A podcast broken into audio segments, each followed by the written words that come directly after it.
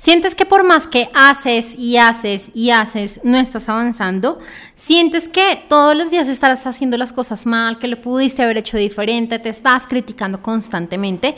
Si es así, quédate porque justamente el día de hoy vamos a hablar de cómo debemos dejar de criticarnos y dejar de hacer estas cosas porque primero nos podemos llegar a convertir en nuestras peores enemigas y justamente nos podemos estar saboteando y evitando que cumplamos nuestros sueños por tan solo mantenernos en esta crítica constante. Y al final te voy a dar tres acciones básicas para que empieces a hacer desde el día de hoy que yo hubiera amado tener mucho tiempo atrás y que me han ayudado un montón a dejar de ser esa enemiga constante contra mí misma.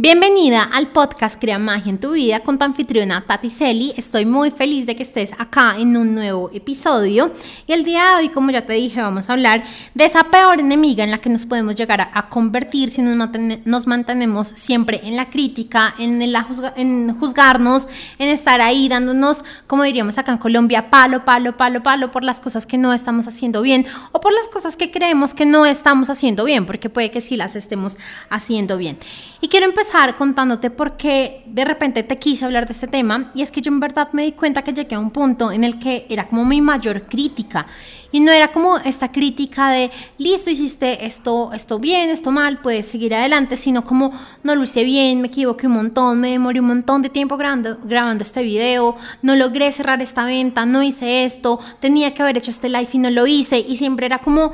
no solo como juzgándome de una forma, de una crítica positiva, sino incluso sintiéndome que no era suficiente, que no era merecedora de mis sueños, que no lo estaba haciendo lo suficientemente bien, que esa era la razón por la cual aún no tenía lo que yo deseaba. Y esto no solo nos está generando y nos empieza a generar como una sensación de frustración, de debilidad, de depresión, de incluso llegar a sentir que no somos lo suficientes para aquello que deseamos, sino que también nos está constantemente manteniendo en esa energía negativa que nuevamente empezamos una y otra y otra vez a manifestar. Y como ya te lo he dicho en varios episodios, a la final no es lo que queremos, a la final lo que queremos es poder manifestar la vida que cada uno desea, como la desea, con la empresa que desea, con el trabajo que desea, con la pareja que desea, pero en plena felicidad y amor. Así que bueno, me, costó honestamente mucho tiempo darme cuenta de que no significaba que no fuera suficiente, que no fuera merecedora, que no estuviera haciendo las cosas bien, sino que yo me estaba enfocando en las cosas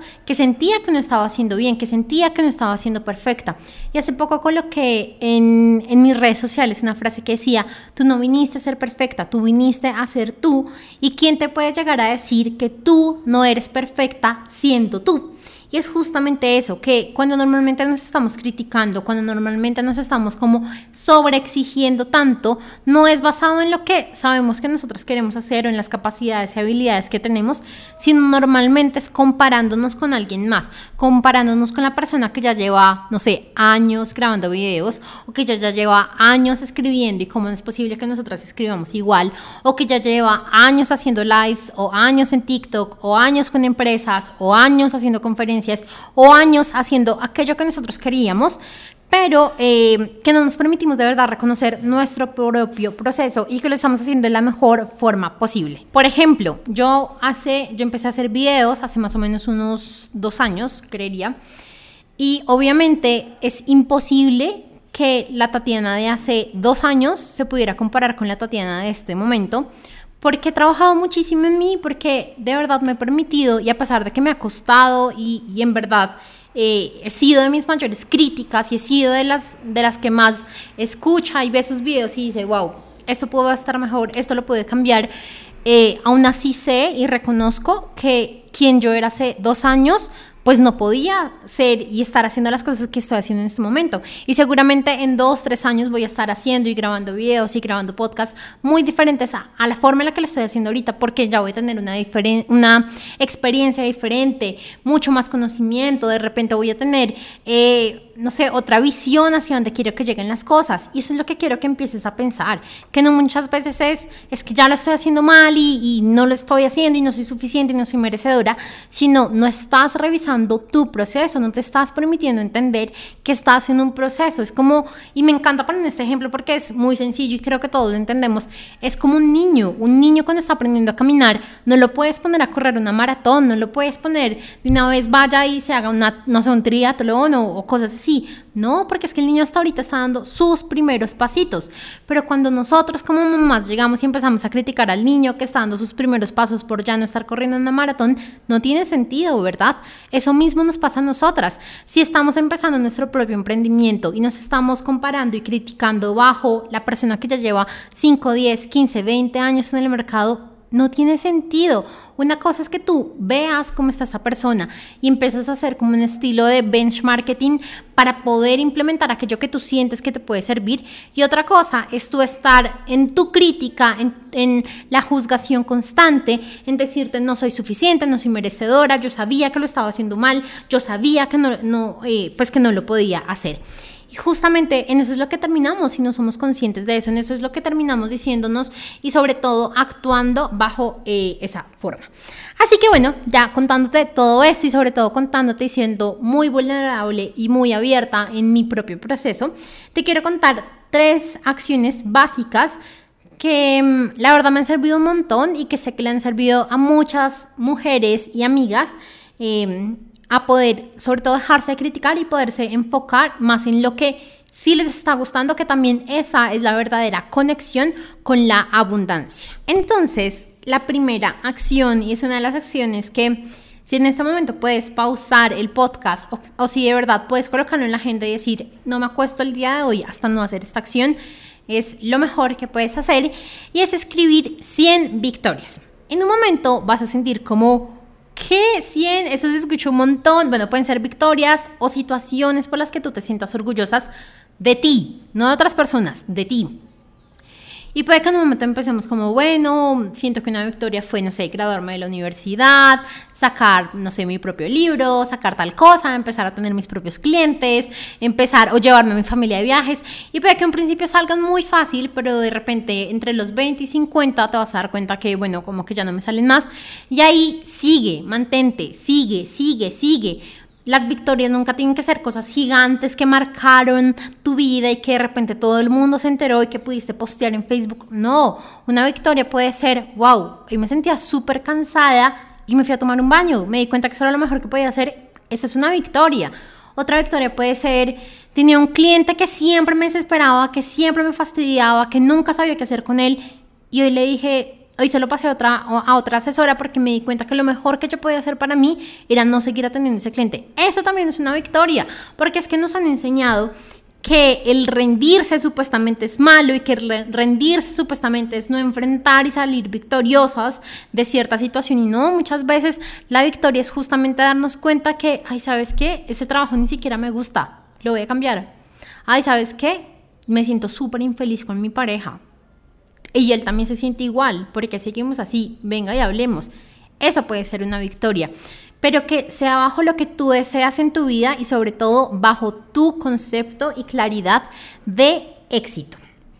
Te quiero contar la primera vez que yo hice este ejercicio, lo empecé tan bien como tú, eh, con mis 100 victorias y después desde ese día me dije, ¿sabes qué? Todos los días debería estar reconociendo mínimo 10 victorias que estoy realizando, porque no podemos estar pasando la vida así tan sencillo, tan bueno, sí tengo un montón de problemas y ni siquiera darme cuenta todas las cosas espectaculares que estamos haciendo y, tener como esta sensación de orgullo hacia nosotras mismas. Y entonces la primera vez, literal, no sé, creo que llegué como hasta la 40 y me sentí así muy fluida, muy, me llegaba muy fácil. Y después me di cuenta que en realidad muchas veces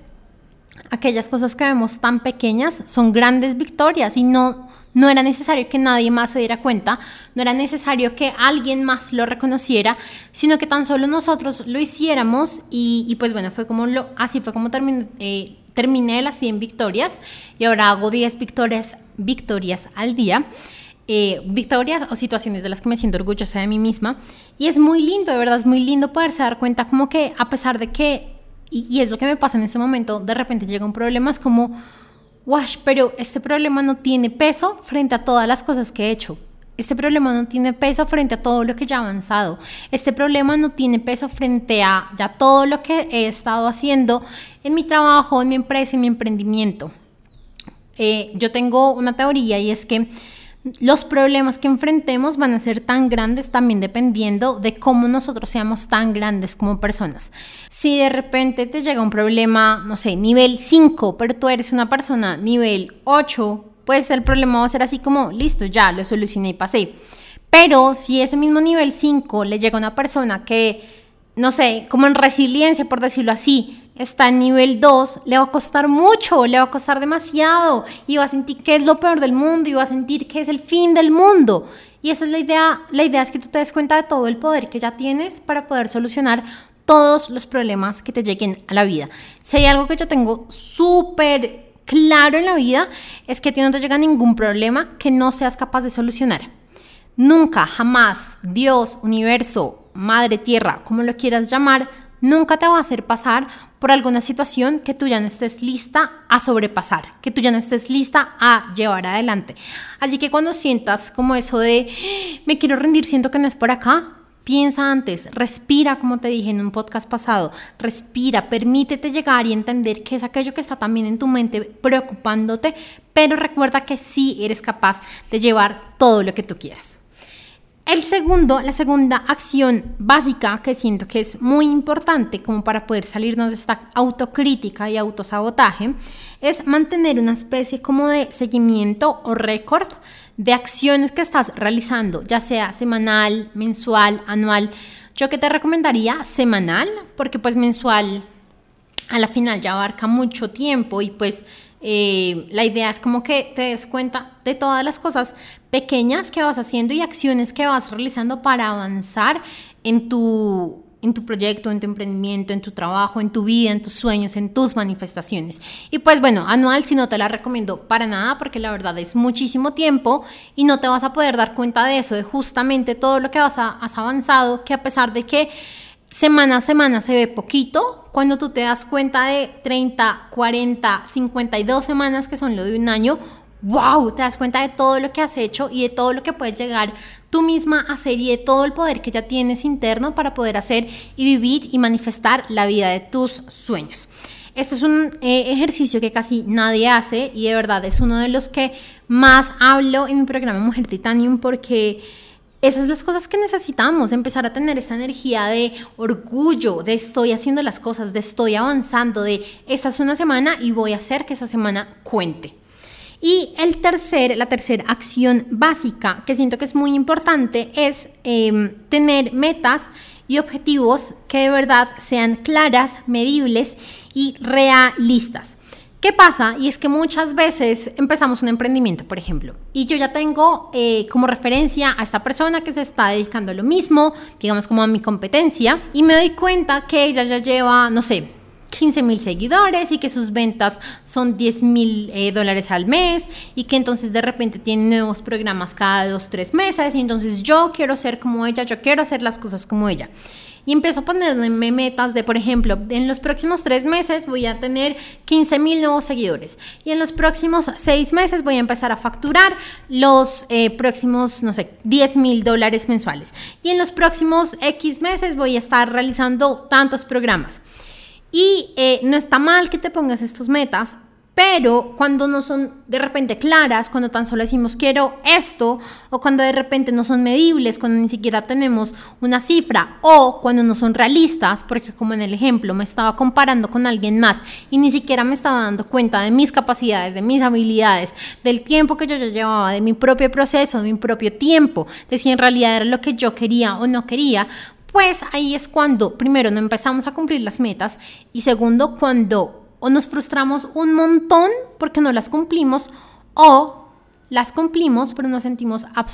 absolutamente mal, vacías, eh, no, le hallamos el, no, le, no le el sentido de verdad a aquellas metas, a aquello que estamos buscando y tan solo es como que incluso llegamos a tener esta sensación de huir, de no quiero estar más acá, de no me estoy sintiendo bien acá y de cómo en realidad lo puedo llegar a ser eh, diferente o salirme del camino o abandonar porque es que ni siquiera me estoy sintiendo mal,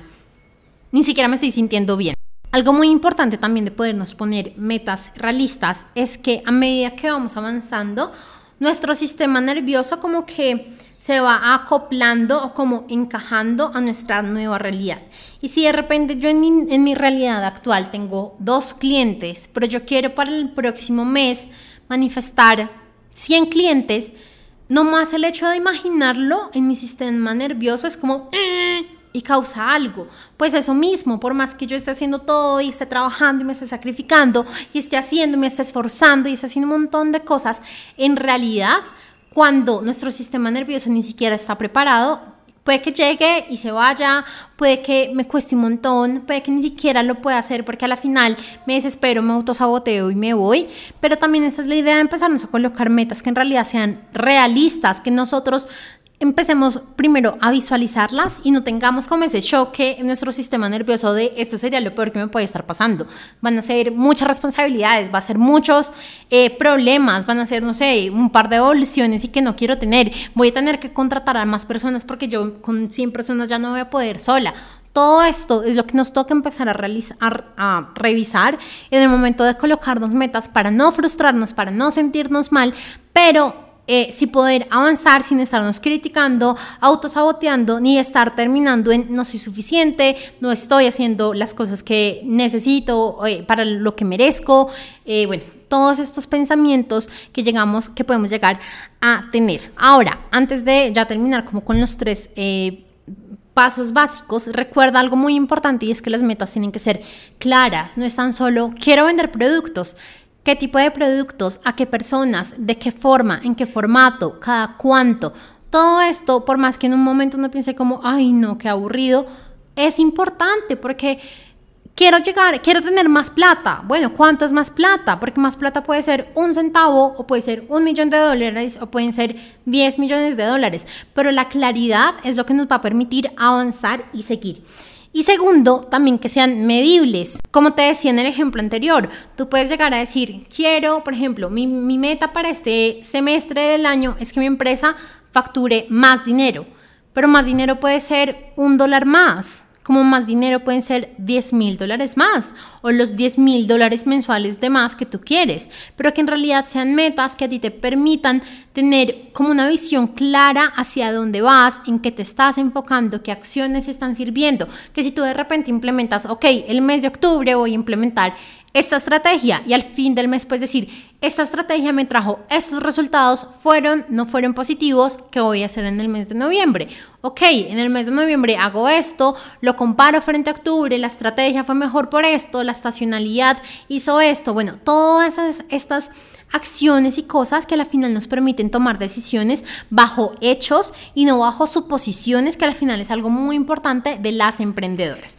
Así que bueno, eso era como lo que te quería contar el día de hoy. Créeme, hazme caso, confía en mí, que si nos mantenemos en esta crítica constante de lo estoy haciendo mal, no soy suficiente, Pepita es mucho mejor que yo, ella se puede expresar mucho mejor que yo, ella sí está haciendo lives toda la semana, si yo no, eh, ella sí ya sacó un podcast, ella sí ya sacó un nuevo producto, ella sí ya está vendiendo en almacenes de cadena. Bueno, lo que sea con lo que te estés comparando, deja esa crítica, deja de compararte, porque al final te puedes llegar a convertir en tu peor enemiga y tan solo te estás limitando más y más y más de llegar a ser la mujer que estás destinada a ser. Recuerda los tres ejercicios, recuerda que sí o sí hoy tienes que hacer el ejercicio de tus 100 victorias. Recuerda también mantener y empezar a generar como un récord, un seguimiento de esas acciones y sus resultados semana a semana, preferiblemente. Y tercero, tener clara, tener medidas, eh, perdón, tener metas claras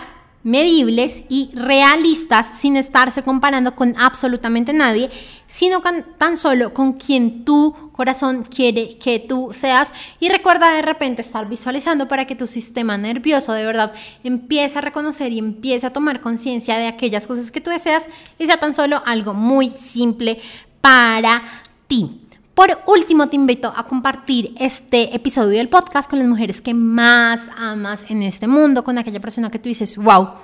yo sé que ella se da un montón de palo y debería de verdad eh, escuchar este podcast, súper feliz de que de verdad se lo puedas compartir. Y recuerda también que tengo un canal privado de Telegram donde te estoy dando siempre consejos, estoy dando mis últimos blogs, te estoy, bueno, contando un poco más eh, de todas las cosas que estoy sacando todos los días para ti, para poderte acompañar en tus sueños. Te mando un gran abrazo y nos escuchamos en el próximo episodio. Chao.